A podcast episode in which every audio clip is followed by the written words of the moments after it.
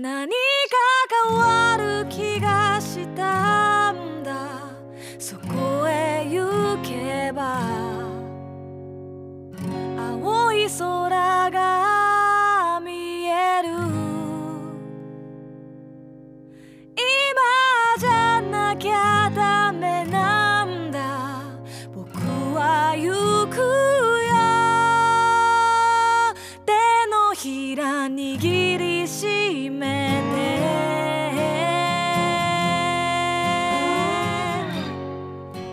こんばんは。実体験のみで構成される旅番組「旅のなる木」の時間がやってまいりました。今夜皆さんと一緒に旅をさせていただくのはナビゲーターの菅井清人です。どうぞよろしくお願いします。この番組では旅という非日常が日常に及ぼす影響について考え、人生という旅を楽しむヒントを模索していきたいと思っています。アシスタントにはこの方にお越しいただいています。シンガーソングライターの浪平英子です。今日もこのふたりで楽しくお届けしていきたいと思ってます。よろしくお願いします。よろしくお願いします。明日を思う。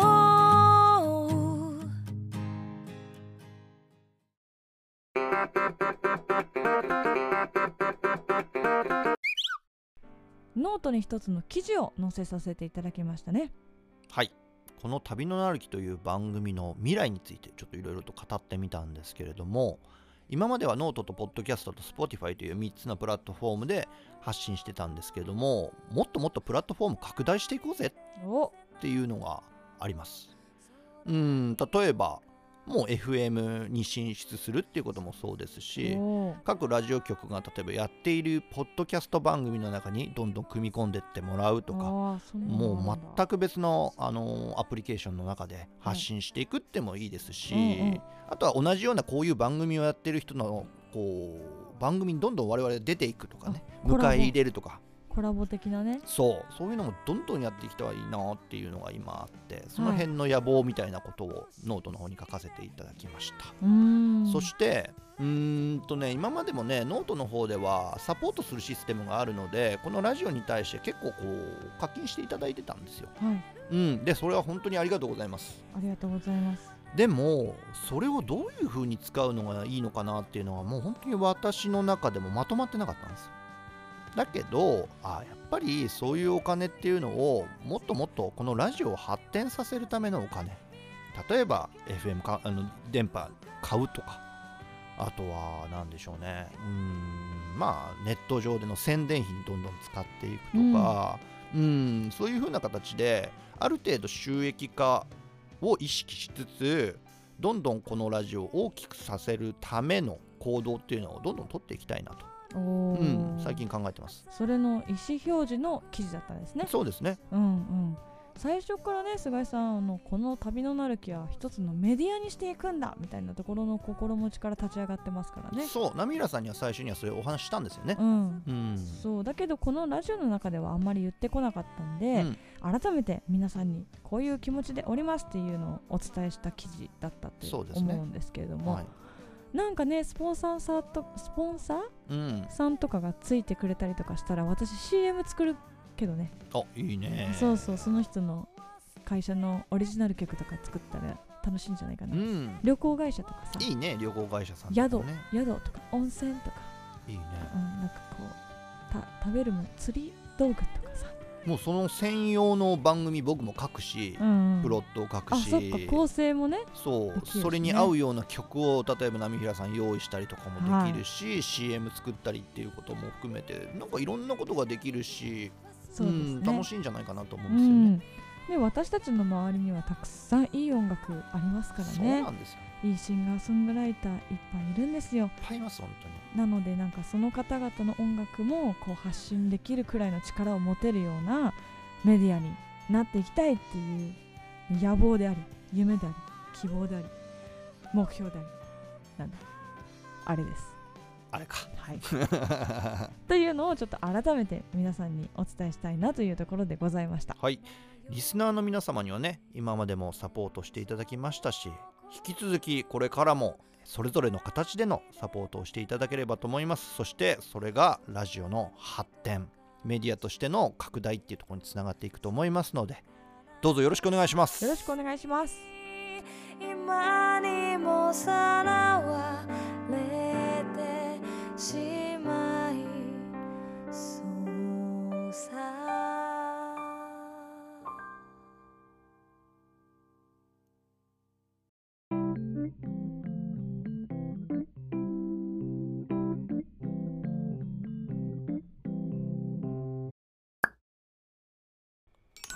本日はだいにかいめのお便り会ですね。はい、えー、私の失敗談というテーマで、え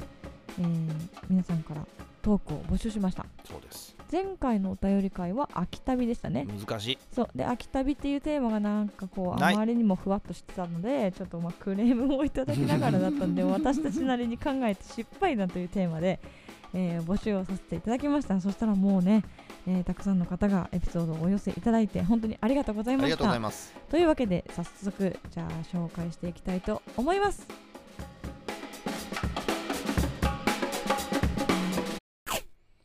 では早速ご紹介していきたいと思います、うん、一つ目のお便りです。こんにちは。こんにちは。こんにちは。旅のなるき、いつも楽しく聞かせていただいています。ありがとうございます。ありがとうございます。なるきネームバイオレットと申します、うん、前回のお便り募集は秋旅で素敵な内容で、次は私も投稿しようと思っていたら失敗談あれあれ結局テーマにあれあれ正直えーってなりました。あ、マジか残念。素敵なお話を投稿したかったのにな。笑い。確かにね。うん、仕方ない。ではでは。私ろくねんほど前から自転車通勤をしております。愛車は ジーティー のにじゅうろくインチマウンテンバイク。片道はちじかんよわ、約さんじゅっぷんの道のりです。うん、その日もかっこ失敗談募集の告知があった朝、いつも通りキャップ、ゴーグル、マスク、ウーバー張りのでかいリュックという誰だか判断のつかない格好で、上着のポケットに携帯を入れ、片耳イヤホンで大きな音、あ、大好きな音楽を聴きながら颯爽と出かけました、はい、くがつも終わりに近づき、風も心地よく空も綺麗。途中空や草木の写真を撮りながら、今日は特に気持ちがいいなぁと軽快に走っていました。いいですね。職場に着き、一つ仕事を済ませ、階段にカナブンが歩いているのを横目ににかいの更衣室へ、うん、同僚にカナブンの話をすると助けてあげてというので、とりあえず上着を脱いでカナブン救済へ。カナブンを捕まえ更衣室に戻り、窓から逃がして一段落、うん、さあ着替えようとしたら、え、リュックがない。え、え、どこに置いたと同僚とあたりをキョロキョロ。ん、上着は脱いだがリュックを下ろした記憶がない。え、でも玄関を出るときリュックは背負っていた。ああ。同僚の白い目をよそに朝の行動をしばし振り返り、うんうん、いつも通り玄関を出て庭に水をやっていないのに気づき、リュックを縁側に置いて、うん、植木に水やりをし、そのまま自転車にまたがり走り出した。え、置きっぱなし。やばい。リュックには財布、免許証、その他もろもろが。急いでリモートワーク中の旦那様に電話をかけて探してもらうと、あるよとのこと。ああ、よかった。ほっとするのもつかの間、自分のあまりの抜けた行動に呆れるのと身一つで職場に来たというなんとも心細い初めての感覚に襲われたのです。あ、しばし唖然と立ち尽くしていました。涼しくなったこの季節でもさんじゅっぷん自転車で走ると汗はびっしゃり、ね、まだまだ暑い。うん、今日は涼しいなぁと浮かれて、途中写真なんか撮ったりして、涼しいのは当たり前、リュック背負ってないんだから本当ですねしばらくすると、えー、もう自分で自分がおかしくて、これはこのままはもったいない、そう思った私は自ら失敗談を職場中に言いふらし、その日の爆笑と全職員の呆れ顔を勝ち取りました。あ、皆さんの驚いた顔、笑いを提供できてちょっと満足した私でした。当分の間、旦那と職場に笑われるでしょう。以上、私の失敗談でしたとのことです。あ、バイオレットさんありがとうございます。ありがとうございます。さんじゅっぷんかん自転車をこいでたっていうことですね。そうですね。その間リュックに気づかなかったんでしょうね。で、職場に着いた後もしばらく気づかなかったんですね。着替える用事ができたから、あれリュックリュックってなったっていうことですよね。結構自分にびっくりするタイプの忘れ物そうですよね、ですよね。私もよくその自分にびっくりしちゃうタイプの忘れ物よくするんで。ああ、そうですか。はい、気持ちわかるんですけど、リュックのタイプのものって背負うんですよ、うん、だから両手が開くんですよ、はい、だから両手が開いてることが変じゃないじゃないですか。まあ確かに背負ってないだけで、うん確かにうんだから私も重いものとかをね持ってて、まあミュージシャンとしてダメなんですけど、ギターをね背負って行って、でよしじゃあ練習もリハーサルも私帰ろうっていう時によくああのギター忘れてますよっていうことはよくありますね。ああそう、はい、いいんですかギター忘れちゃって。いやダメなんですけど、その両手が空いてるのが自然なんだよね。自然で、しかもあの肩が重くないのが一番自分が求めてる状態だから、こう素直になっちゃうんですよね、そういう方向でね。まあでもバイオレットさんもね、これ別に被害がなかったからこれ良かったですよね。いやそうそうそう、どっか変なところに置いといて取られちゃったりとかしたらね、そうそうもう最悪ですもんね本当に、うん、僕でもね気になったのはね、カナブンの下りにどういうことカナブンって思ったんですけど、カナブン気になりました。うんカナブンが歩いてたっていう表現が可愛いなと思ったんですけどまあカナブン歩いてた間違いないんでしょうけどね。うんね、カナブン逃がせてあげてね、まずカナブンを逃がして、その時もリュックは気づかず気づかずカナブンよかったねって言ってなるほどね、面白い。ちょっとほっこりする失敗談でしたね。確かに確かに、うんうん面白いな。僕も最近なんか忘れ物したぞ。あ、本当ですか。えっとね釣り行く時にね財布忘れてって、あらら釣り具屋まで行っておんおん財布ないわってなって、うん、家まで戻ってまた釣り具屋来るっていう。ああ、うん、そういうのやっちゃいますよね。ありましたね、うんまあ、今時あの PayPay とかありますけど、携帯で支払えるとかありますけどね、そういう人は多分あじゃあお財布忘れちゃったしペイペイでみたいな感じでやるんだと思うんですけど、マスガイさんやらなさそうですもんね、そういうなんかこうキャッシュレスみたいなところの文化取り入れなさそうですもんねあ、ディスられてる。ああ、冗談じゃん、ね、私最近ペイペイでデビューしたんで。あ、そう。あ、そうなんですよ。まあ、最近なんですけどね、ちょっとしか使わないけどね。ペイペイとか全然知らないバイオレットさん、お便りありがとうございました。ありがとうございます。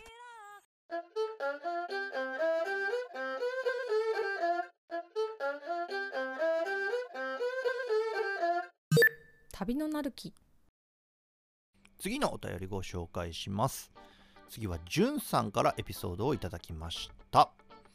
じゅんさんからのねエピソードをご紹介する前に、ちょっとそこに至った流れみたいなのもご説明したいと思うんですけれども、はい、僕がこの私の失敗談というテーマを募集するときに、サンプル的に僕の失敗みたいなものをツイッターに載せたんです。あ、それが金沢の寿司屋さんでのお話なんですけれども、はい、メニューにひらがなでムルって書かれてたんですね。ムル、ひらがなでひらがなでムル、はいはい、ちょっとイメージしてくださいね、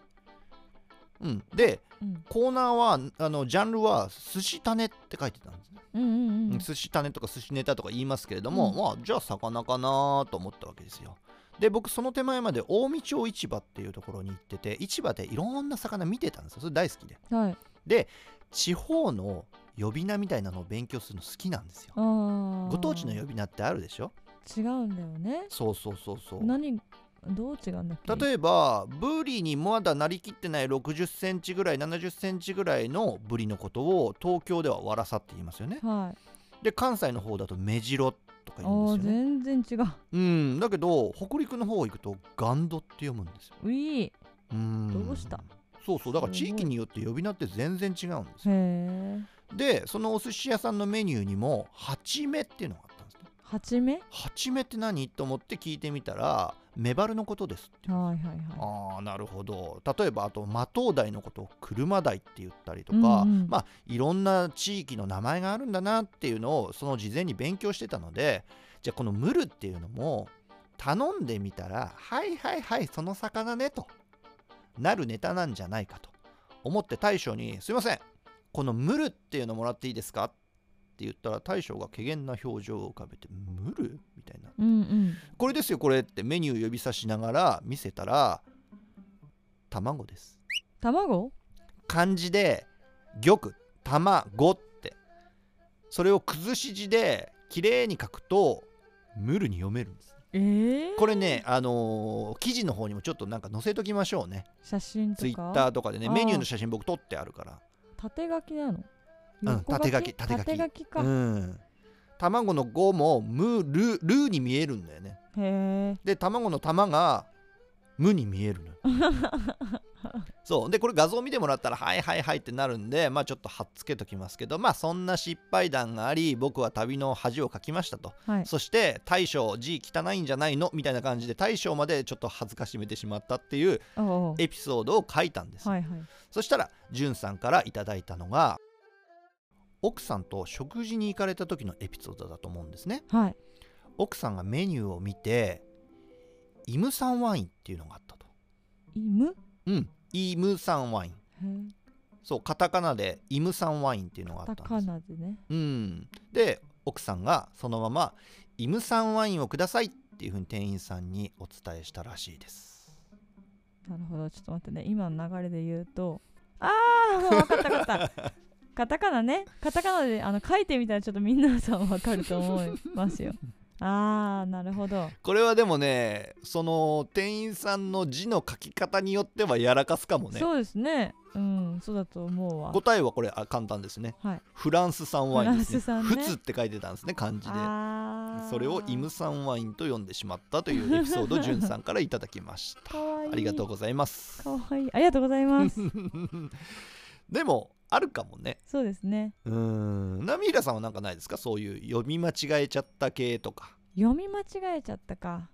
覚え間違えちゃったとか、なんかそういう系ならね、私あの殿下の宝刀がありますよ。あのー、ツアー中ね、池田拓磨くんと菅井さんとツアーに行ってて、はい、で拓磨くんは地元にねどんどんこう音楽を返していきたいみたいな、あー、なるほど、音楽の力をねどんどん地元に貢献させていきたいみたいなことを話していて、でそのツアーの中で、えー、拓磨くんの地元のね、えー、糸魚川に行くっていう道の途中で、うん、いやー拓磨くんついにあれだね、本当に拓磨くんは地元に渡だねってあ、ありましたね。こう言おう言おう言おうとして言ったんですよ、うんうん、地元に渡って言ってた。 そ, その直前に覚えたきょ言葉ことわざ、うんだったんで、うん、なんかすごい得意げに、でもまあ拓磨この言葉知らないかみたいな感じのテンションで、うん、いや地元に渡だねって言ったら菅井さんがそれもしかしてだけど故郷に錦っていう、うん、あれねちなみにね分かったのものすごいファインプレーだと思いますけどね。いやそうですね、分かったの本当にすごいし、うん、地元に渡はなんかすごいその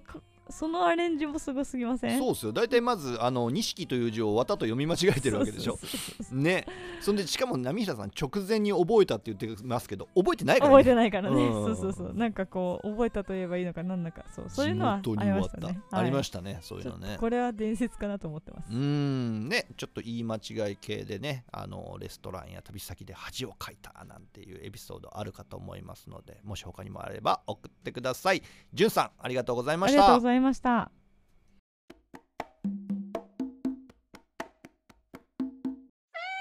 旅のなる木。次に、えー、ツイッターの方でね、えー、そういえば釣り関係の失敗はなんかないですかみたいな感じで私の失敗談を募集したんです。これ結構いっぱい来ました。あ、本当ですか。うん、その中でねさん名様だけちょっとご紹介したいと思います、はい、まずは R 君 R 君はい、初めての船釣りで魚探にでかい反応があった瞬間、竿ごと引き込まれそうになり、めっちゃでかい、これはやばい、全然負けないと騒ぎ立てました。そうです、根がかりでした。あーなるほどこれはねあるかもしれない。いやそんなのあるあるなんじゃないですか。あのね僕はおかっぱり専門なんですよね、はい、陸地で釣る人間なんで地面が動かないじゃないですか、うんうんうん、だから根がかりって分かりやすいんですよ。ああ絶対これ根がかりだっていう、魚じゃないなっていうのは分かりやすいんですけど、はい、船釣りの場合って自分が動いちゃってるじゃないですか。だから生き物のように多分感じるんだと思うので、そうですね、うん、特にまずあんまり経験がなかったタイミングだと、だってこれ初めての船釣りって書いてますからね。あそっかそっか、そうそう、あー船釣りね、そっか船に乗ってだと確かに分かんなくなっちゃいますねきっと。そうですね、はい。そして次の方もご紹介します、はい、K 君 K 君川に落水しました。えーシンプル流れはあまりあんまりですけれども胸まで浸かりましたとのことです、えー、これはもうちゃんと失敗ですね。高さ大丈夫だったのかな、怪我しなかったのかな。あのね、 K 君はねあれなんですよ、あのバス釣り専門なんですよ。へ、だから結構いろんなフィールド攻めるんじゃないかと思うんですよね、うん、うーん、なのでこう僕みたいに本当堤防とかだけで釣りをしているよりもそういうリスクがもしかしたらあるのかもしれないですね。うーん、K君ありがとうございます。そう、結構ね釣りもいろんなスタイルがあって、ウェイダーってわかります？わかりません。あの田植えをするときに胸までちょっとなんかあるやつ、ズボンみたいなの着るじゃないですか、はいはいはい、ああいうのを着てもう海中に入ってって釣りをするとかもあるんですよ、いろんな釣りが。だからそういう釣りをしてる人とかは結構アグレッシブにこう水の中に入っていくのね、こういう失敗とかあると思うんですけど、皆さん気をつけていただければと思います。本当ですね、危ないですからね、気をつけてやりましょう ね, ねはい。最後、ゆうくん。ゆうくん、東京湾奥民の釣りの失敗談の多くは赤エイが占めていると思います。これはね他の方からもいただきました。おうん、これどういうことか分かります？いいえ、全く分かんない。分かんないね。あのー、釣りをしていたらこう油断したタイミングに赤エイがエイが引っかかっちゃって、うーん、でそのエイはビーって走っていくでしょ、海底を。でいつの間にか竿が海に引き込まれて落ちちゃうっていう、まあそういう失敗談みたいな。これはねなくはないのよね。もう菅井さんが釣り人だって知ってるからこそのこのエピソードですね。そうですね、うん、そして今日ご紹介した R 君、 K 君、 U 君で全部イニシャルでご紹介させてもらったのがなぜかっていうと、全員これ高校生なんです。あ、そうなんですか。僕が釣り場で会ったことがある高校生ばっかりなんです。あ、そうなんだそうそうそう、全員高にぐらい高校生と遊んでるんだねそうそう、高校生と釣り場で遊んでるの。そっかそっか。お父さん何歳って言ったら同じ年だったりするんだけど、あ、まあそうでしょうね。そうそうそう、さんにん、そして他にも送っていただいた皆さんありがとうございます、はい、ありがとうございます。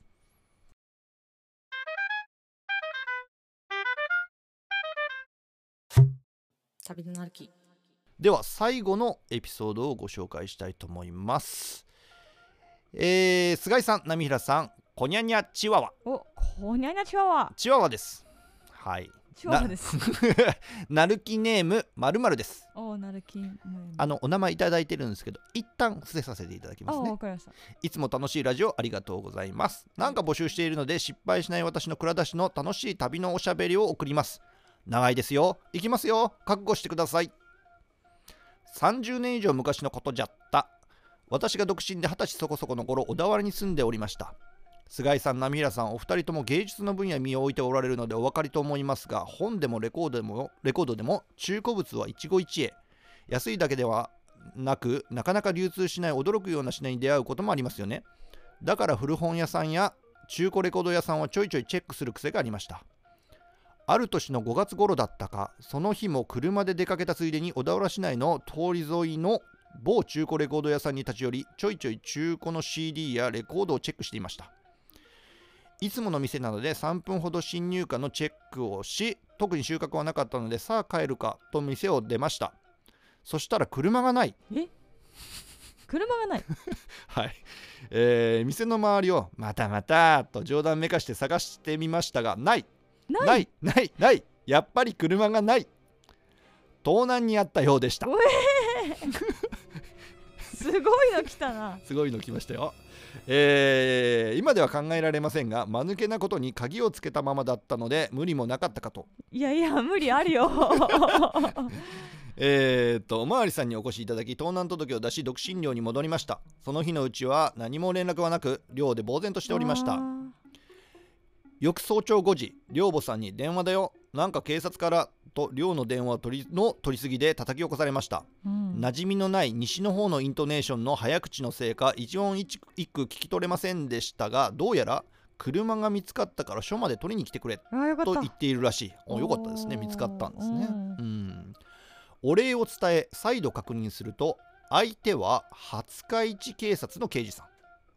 廿日市、うん、電話を切った寝ぼけ頭で、しかも東京と京都に修学旅行しか行ったことがない文系が苦手な秋田の人間、うん、廿日市どこだっけ、あれ八日市っていうのもあるよな、うん、わからない、十日市場は横浜の駅だな、どっちがどっちでどこがどこだ、本当だね、脳内で軽く混乱していました、はい、さんじゅうねん以上前で一体何を調べたか覚えていませんが、すぐ後に広島県だということが分かり、広島、小田原で取られた車が広島に行ってると、えー、おー、なるほど。しかし、えー、そこは見つかったことを、えー、感謝全開で、えー、距離なんかどうでもいいと思い、とにかく電車で取りに行くことにしか し, しました。ああ、すごい。がしかし財布の中にはたまたま現金がなく、実はお金を口座から下ろそうにもおまぬけなことに通帳を車内に置いたままだったことを思い出しました。犯人はそのつもりはなかったでしょうけど、車ごと通帳、えー、貯金通帳を盗まれました。なんてお花畑な田舎青年だったんでしょうか。これでは新幹線どころか青春じゅうはち切符も買えやしない。頭の悪い感じで当時付き合っていた今のかみさんにお金を借り、その日のうちにいざ廿日市署へ。すごいですね。旅情もへったくれもなく新幹線でガーッと向かい、昼間に廿日市駅に到着、うん、がここはやはり広島まで来たのでお好み焼きを食べるべきだろういいですねと思い立ち、駅前の食堂に入りお好み焼きを注文。不慣れなの、不慣れなので、うん、ヘラで舌をやけどして、やけどで味がわからなくなりながらハフハフいただきました。はい、さて食事代を払う段になり、財布が見当たらない。嘘でしょ。またまた手荷物を探しまくり、でもやっぱりない。どうやら新幹線に忘れたようですごい。無論食事代が払えない。車盗難から財布忘れ、やむなく店の人にカクカクしかじかで車に通帳があるからと説明し、カバンを人質に廿日市警察署に行きました。いやすごいな。えーっと続きますよ、はい、廿日市署に行くと犯人は指名手配犯で移送された後でした。あら。刑事さんに聞かせて、え聞かされた話によると、福岡中洲でバーテンをやっていた若者がある日働くのが嫌になり、うん、レジから数十万円を掴んで逃走、うんで福岡から関東に来て箱根の、箱根の温泉宿に潜伏していたのですが、やはり働かなくてはならないと思い宿で働いていたらしい。えー、すごいじゃん。しかし結局また働くのが嫌になって、はいはい、里心がついたのか箱根の山を降りて九州に帰ろうと考えたようでした。で小田原に来たら、なんか鍵のついた車があるなちょうどいいということで私の車で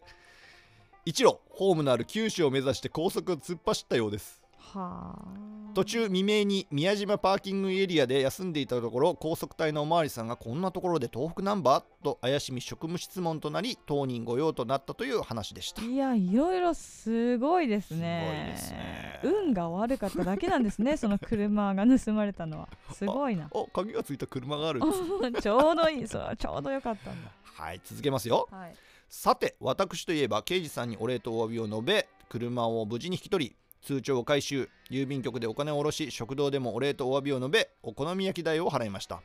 公衆電話から ジェイアール に問い合わせると、財布の忘れ物はありがたいことに拾われ届けられ岡山駅にあるというので、帰り道になるから駅に寄りますと伝え高速代とガソリン代をかけて小田原に向けて一路中国道を東へとひた走りました。なんかすごい旅になっちゃってるよね。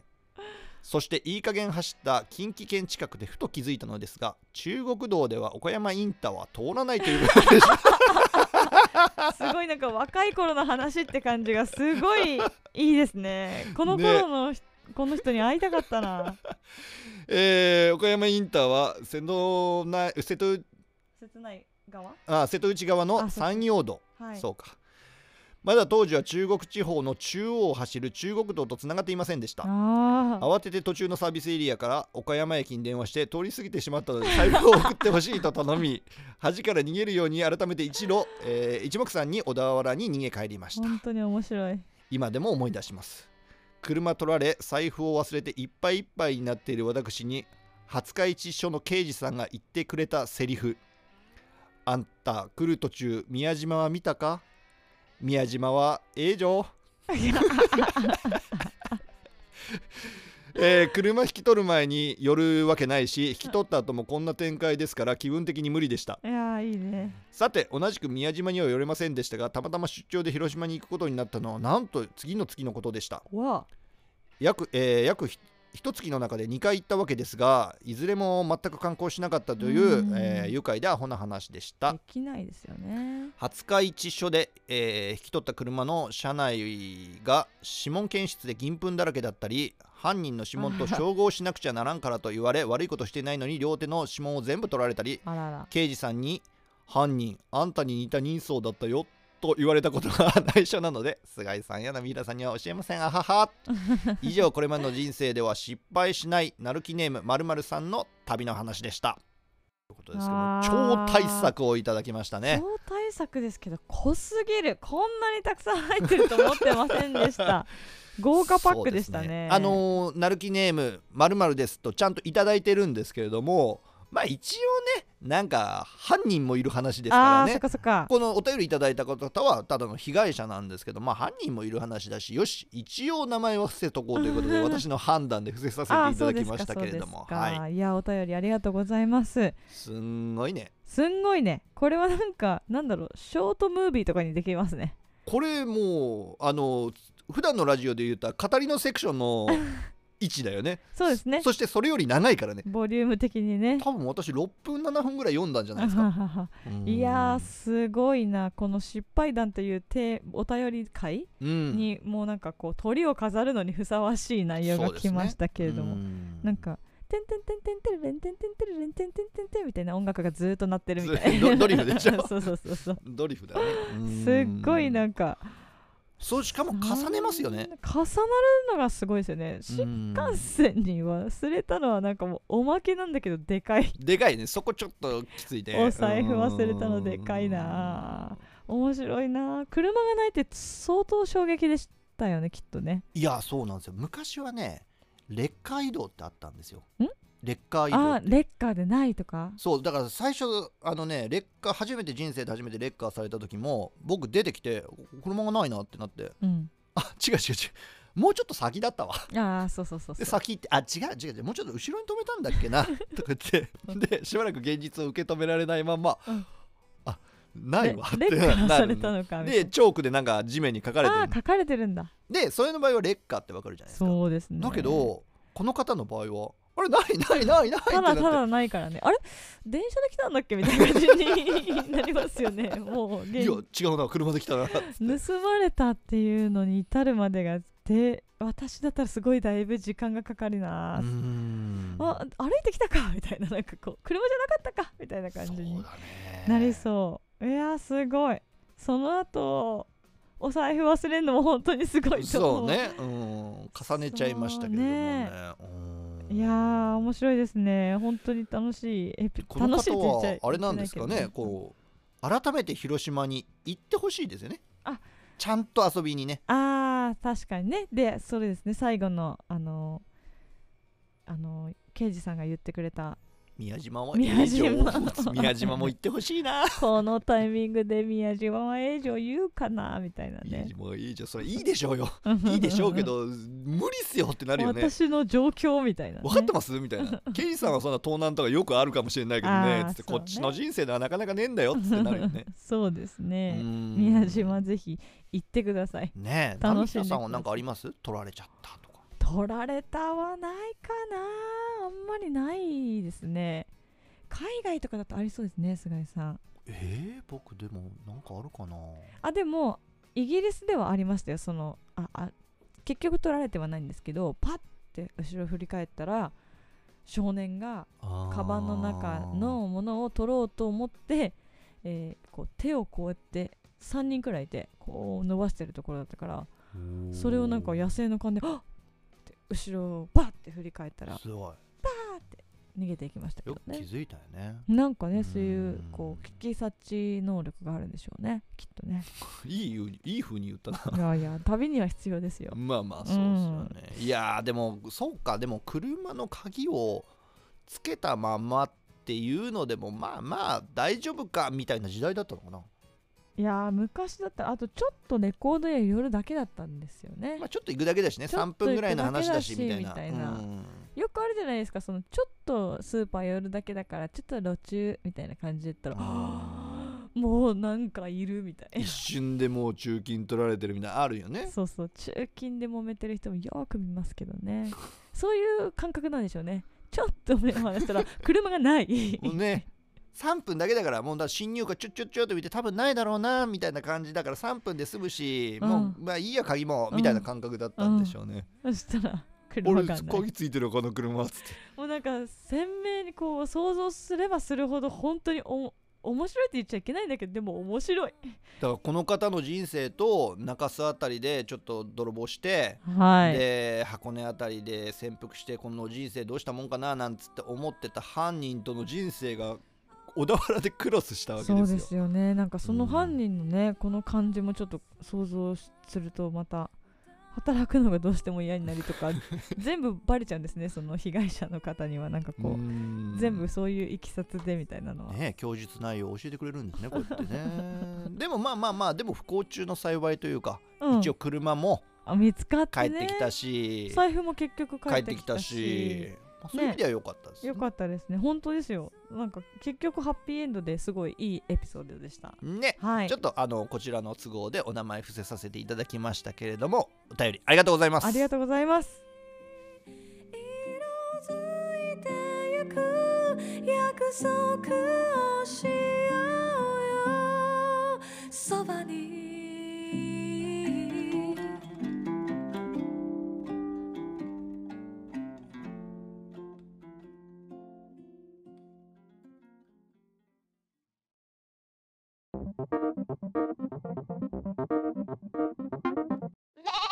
旅のなる木。